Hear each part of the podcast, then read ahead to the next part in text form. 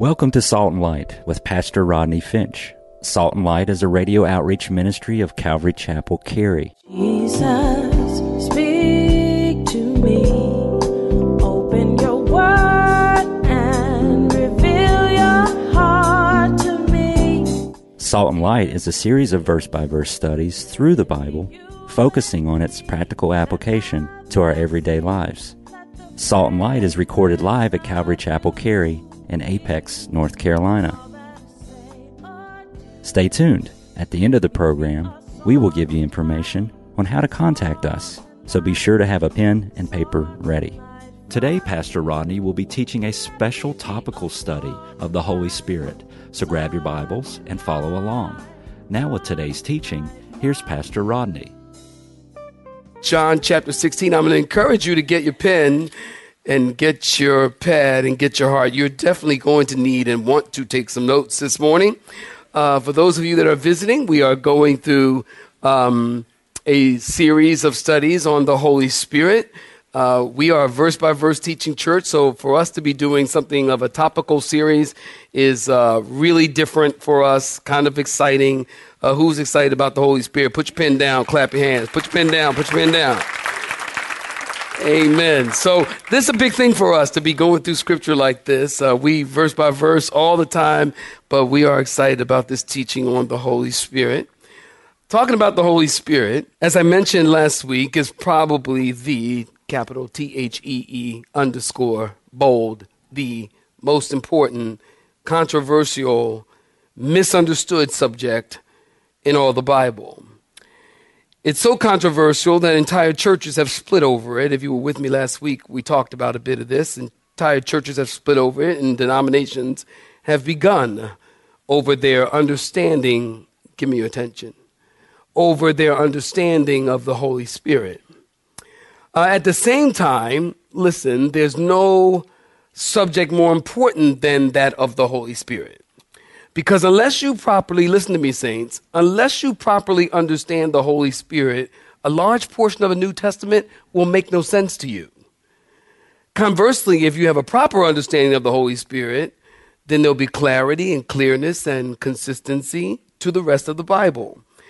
Now, I mentioned last week that the subject of the Holy Spirit did not come or become controversial until after the Reformation movement, about um, uh, 1500s to the 1800s, the Reformation movement.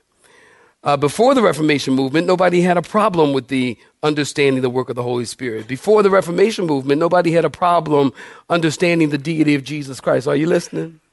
Before the Reformation movement, nobody had a problem understanding and believing in the virgin birth, the bodily resurrection of Jesus, the doctrine of the Trinity. Before the resurrection, nobody had a problem with the fundamental teachings of the church. It wasn't until the early 1900s that people started getting weird and they began to uh, try to find a better theological, holy word for weird, but I couldn't find one. So it's weird, okay? People didn't start getting weird until concerning the Holy Spirit until, you know, the early 1900s and churches and people started attributing weird behavior to the Holy Spirit and then weird movements began to pop up and people began to flock to them. I think of um, the Azusa Street Revival. Uh, if you know your church history, you know the Azusa Street Revival, 1906 with uh, evangelist William Seymour. Um, fast forward, fast really forward, uh, 1990s. Uh, perhaps you know the name Rodney Howard-Browne. Uh, do you know that name? Rodney Howard-Browne, no relation. Uh, Rodney Howard-Browne. Um, Brownsville Revival, you know that name, that title, Brownsville Revival. Um, in the 90s, I wish I was making this stuff up, but I'm not. In the 90s, there was a guy by the name of Rodney Howard-Browne who told people to come up to the bar of the Holy Spirit and take a drink, take two, and get drunk in the Spirit. And in these revivals, he said, and it was a big news. I'm surprised not many more people know about it. It was the big news that people were flocking to Brownsville, Florida to see what was going on because there was a move of God going on in Brownsville, Florida, and that, that the Holy Spirit was moving and people were coming by the thousands from literally all over, even might even say the world to see what was happening in the name of the Spirit. And everything from, you know, Holy Ghost drunkenness to laughing in the Spirit to barking in the Spirit to growling in the Spirit, clucking in the Spirit, chanting in the Spirit, gold dust descending from the sky and filling people's teeth in the Spirit all of this, and of course, slain in the Spirit, all of this was happening in the name of the Spirit. And what was reported was that there was a revival of the presence of God. Can I tell you something? That was not a revival. First of all, let's understand something. You got your pen? The word revive, write it down, means something is dead and needs to be brought back to life. Something is dead and needs to be brought back to life. Now, if you look throughout history, there have been many great revivals. I think of uh, Pentecost with Peter and Paul. Uh, that was a true revival in Acts chapter 2. Uh, the Reformation period with Martin Luther and Calvin and Zwingli. Uh, that was a true revival. Uh, the first and second great awakening with Wesley and Edwards and Charles Finney. The baby boomers with Chuck Smith out in California. Um, listen to this. I think of the very first revival was in Nehemiah chapter 8. Don't you remember in Nehemiah chapter 8, Nehemiah stood and called the people back to the word of God? You see, a true revival and the signature of a true revival and a true move of God is not speaking in tongues, is not uh, signs and wonders, wonders and miracles. It's not chanting in the spirit and clucking in the spirit and Holy Ghost drunkenness. The sign of a true revival is genuine repentance and brokenness before God. I think four people know I'm right. All right, there you go. Is genuineness and repentance and brokenness before God. And that begins and ends with the Christian, not with the world. True revivals begin with Christians. And let me just say, can I just say, and maybe I can get a witness here? We need a revival in our country, and we need it now. And we need it now. Because there's a famine in the land. A famine of what? A famine of the Word of God. It's sad but true. The Word of God is dead in most churches in America. And we need a revival because, like in Nehemiah, the walls are torn down. The torn down walls are people's lives today. Drug addiction and teenage pregnancy, abortion, divorce in the church is as high as it is in the secular world cancer and sickness and Christians walking in the flesh. Listen, if you don't teach the Bible and you don't teach the place of the Holy Spirit in the lives of believers, there will be no understanding and people will be doing all kinds of things in the name of the Spirit. Uh, am I right about it? All kinds of things in the name of the Spirit. Let's get to it. John chapter 16, saints. We continue our study, Life in the Spirit. Oh, so much to say. Lord, help me. John chapter 16, we look at verse 5. Saints, John 16, verse 5. If you're looking at it, say amen. But now I go away, Jesus says, to him who sent me. And none of you asked me where you are going. But because I said, Jesus is talking to the disciples, because I said these things to you, sorrow has filled your heart. Nevertheless, I tell you the truth. It's to your advantage. Now, y'all watch this. It's to your advantage that I go away. For if I do not go away, what, saints? The helper will not come to you. But if I depart, I will send him to you. And when he comes, now listen, I want you to circle the word he, him, or his every time you see it. And when he has come, he will convict the world of sin and of righteousness and of judgment, of sin because they do not believe in me, of righteousness because I go to my Father and you see me no more, of judgment because the ruler of this world is judged. I still have many things to say to you, but you cannot bear them now. However, when He, keep up with me, y'all, when He, the Spirit of truth, has come, He will guide you into all truth, for He will not speak of His own, of His own authority, but whatever He hears, He will speak and he will tell you things to come. He will glorify me for he will take of what is mine and declare it unto you. All things that the Father has are mine. Therefore I said that he will take of mine and declare it unto you. Listen, I want to share one other scripture verse with you. Back up with me to chapter 14. Come with me to chapter 14. Chapter 14, look at verse 15. If you're looking at verse 15, say, I'm looking at it. If you love me, Jesus said, do what, saints?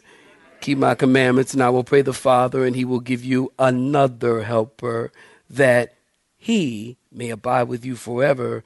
The Spirit of truth, that's his name, whom the world cannot receive because it neither sees him nor knows him, but you know him, for he dwells with you and will be in you. I will not leave you orphans. I will come to you. I've titled this sermon, The Person of the Holy Spirit. Let me have your attention, if you will. Jesus and his disciples are in the upper room. And Jesus is surprised that he just told them that he's going back to the Father, and none of them ask him where you're going.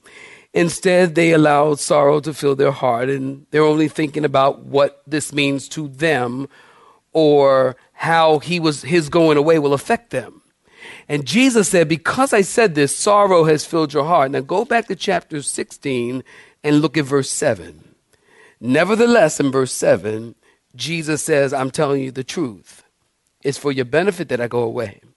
And if I don't go, the helper won't come. But if I depart, I will send him to you. Jesus says, I'm leaving, but help is on the way the Holy Spirit. who's glad about that? And when he comes, huh? And when he comes, first things first, He's going to convict the world of sin because they don't believe in Jesus. Convict the world of righteousness because I go to the Father. Convict the world of judgment because the ruler of this world is judged. We're going to talk more about these uh, in the coming weeks. You got your pen? The word spirit, listen, this is Christianity 101. You got to get this. The word spirit in the Hebrew language is ruach. Ruach. R U A C H. Ruach. And it means breath wind, spirit. The Greek word for spirit is pneuma. Pneuma. P U or P N U E M A. I think that's right. P N E U M A. Pneuma. And we have the word pneumatic. We have the word pneumonia. Uh, that word also means breath, wind, air, or spirit. Now, you might remember post resurrection. Jesus appeared to his disciples and he showed them the nail scarred hands and his pierced side. Matter of fact, go with me. John chapter 20. Come on, y'all. Y'all, y'all with me? John chapter 20. Gonna learn something today. John chapter 20. Uh, look at this. Uh, let's pick up uh, and look, look, John 20 20. John 20 20. When he had said this, he showed them his hands and his side. And then the disciples were glad when they saw that it was Lord, so the Lord. So Jesus said to them, Peace to you, as the Father has sent me, I also send you. And when he had said this, he did what, saints? Breathed on them and said to them, what did he say? Receive the Holy Spirit. Now listen, from that moment on, the disciples were filled and sealed with the Holy Spirit. When a person is saved, listen to me close. When a person is saved, he becomes a dwelling place for the Holy Spirit. When a person is saved, the Bible says that God puts the Holy Spirit in them. Not only does he put the Spirit in them, but he also seals that. So now the Holy Spirit, you are sealed by the Holy Spirit. Ephesians chapter 1, verse 13 and 14. In him you also trusted after you heard the word of truth, the gospel of your salvation, in whom also, having believed, y'all with me? You were sealed with the Holy Spirit of promise, who is the guarantee of our inheritance until redemption of the purchased possession to the praise of his glory. Ephesians tells us the Holy Spirit is given as a down payment. The Holy Spirit is given to us as or g- placed in us and is a guarantee to us that God the Father is going to come back and redeem us. Thank you, Lord. The Holy Spirit, I always think, every time I read this verse, I always think of like layaway. Y'all remember layaway back in the day? Now, now, now you're going to show your age, all right? Be truthful. You in church. Don't lie. All right. You remember layaway? Raise your hand. Lay, okay. Remember layaway. I remember layaway. Now, my mom was a single mother. She worked hard trying to, you know, take care of us and stuff, but she didn't have money to buy us clothes all the time. But in those days, I'm 54 years old. So in those days, um, you could put clothes on layaway. So you would you could go out and you know purchase three hundred dollars worth of clothes and put them on layaway and put down ten twenty dollars.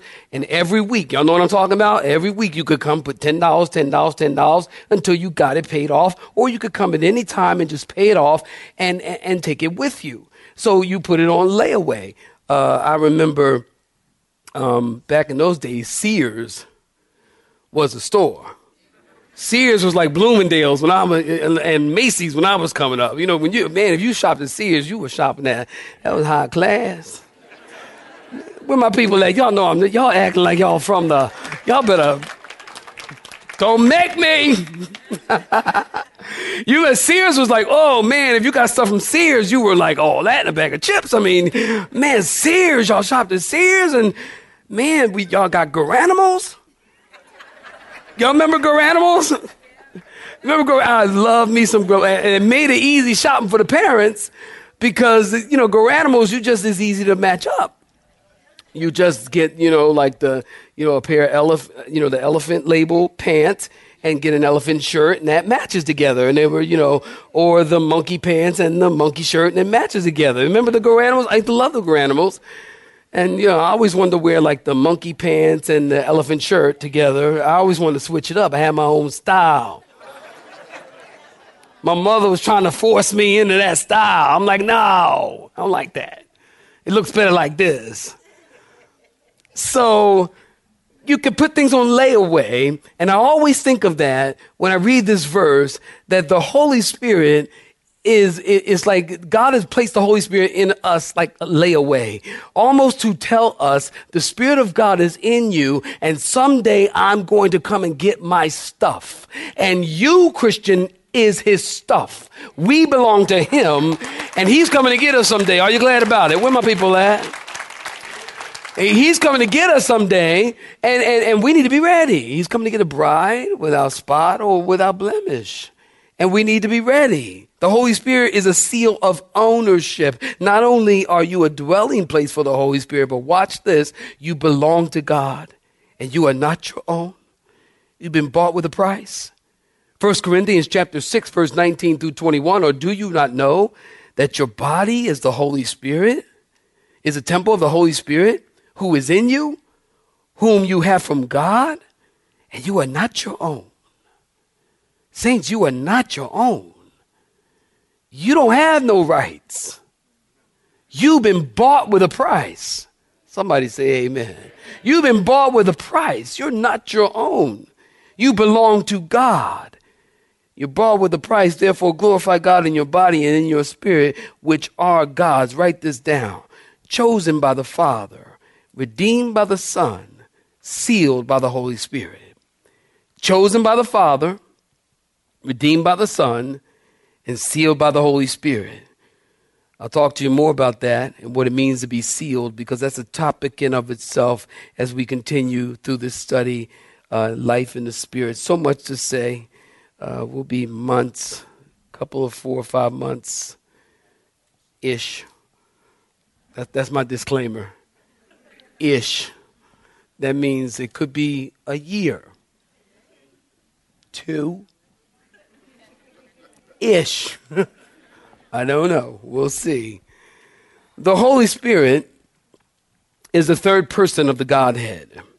I realize that it's hard to picture the Holy Spirit as a person.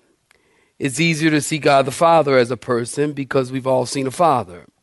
It's easier to see God the Son as a person because be, Jesus became a man.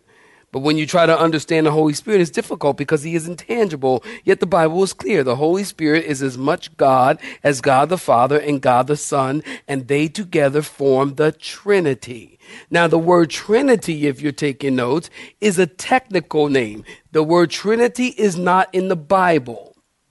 And there are some people who say, well, the word Trinity is not in the Bible, and that's why I don't believe in the Trinity. Well, then you say to them, well, the word Bible is not in the Bible, but you believe in the Bible. Y'all didn't hear me. The word Bible is not in the Bible, but you believe in the Bible, don't you? The word rapture is not in the Bible, and yet we are going home someday, the Bible says, and the trumpet will sound, and the dead in Christ shall rise first, and then we which are alive and remain shall be caught up together to meet the Lord in the air, and so shall we ever be with him. The rapture of the church, that, that word rapture means to be snatched out. That word rapture is not in the Bible, but the idea is.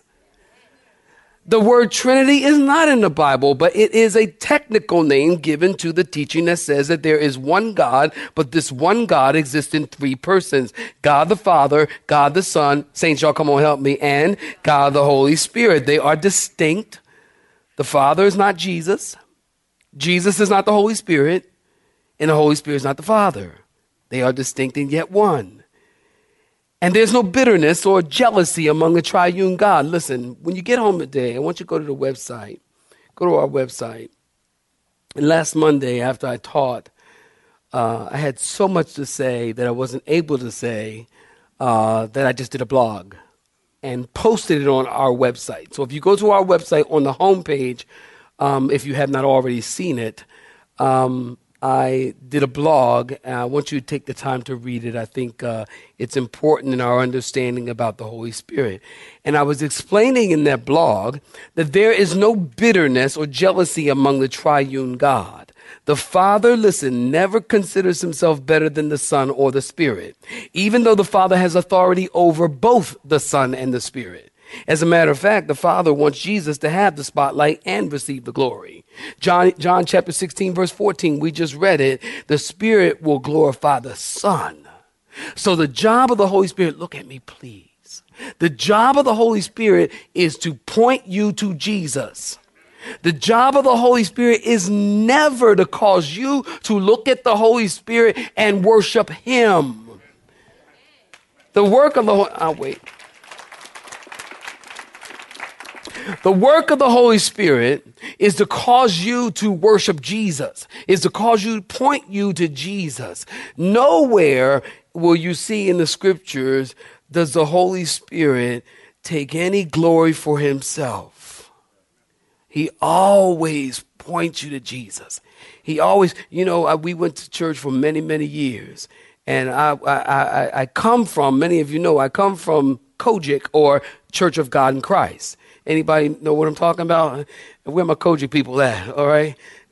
Two people, y'all. Where my COGIC people at? They, okay, five. Okay, good.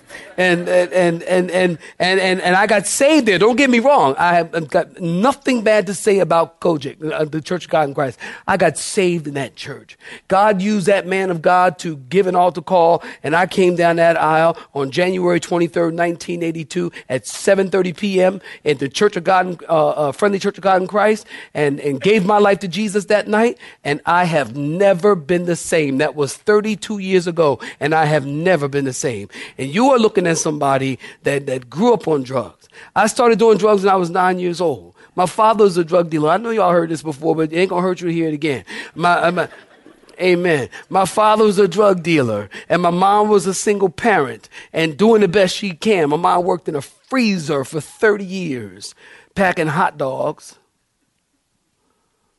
ballpark franks, you plump when you cook them. And our boss was nice because we didn't have much money. And, you know, a lot of times we had mayonnaise and bread. And that's all we had. And hot dogs. Because our boss was nice to her. And if we didn't have much, our boss would let her take a case of hot dogs home. And uh, so we always had hot dogs. God knows we had hot dogs. God knows. Let me tell y'all something. To this day, those of y'all that know me, you have never, nor will you ever see me eat a hot dog. Now, I know you in the health food, Pastor Rodney, and they got vegan dogs. I don't care if they got dog in it, I'm not eating it. You have been listening to Salt and Light, a radio outreach ministry of Pastor Rodney Finch and Calvary Chapel Cary, located in Apex, North Carolina. Join Pastor Rodney Monday through Friday at this same time. For information regarding service times, you can contact us at 1 800 293 0923. That's 1 800 293 0923. You may listen to today's broadcast in its entirety by visiting the Media Library on our website at cccary.org.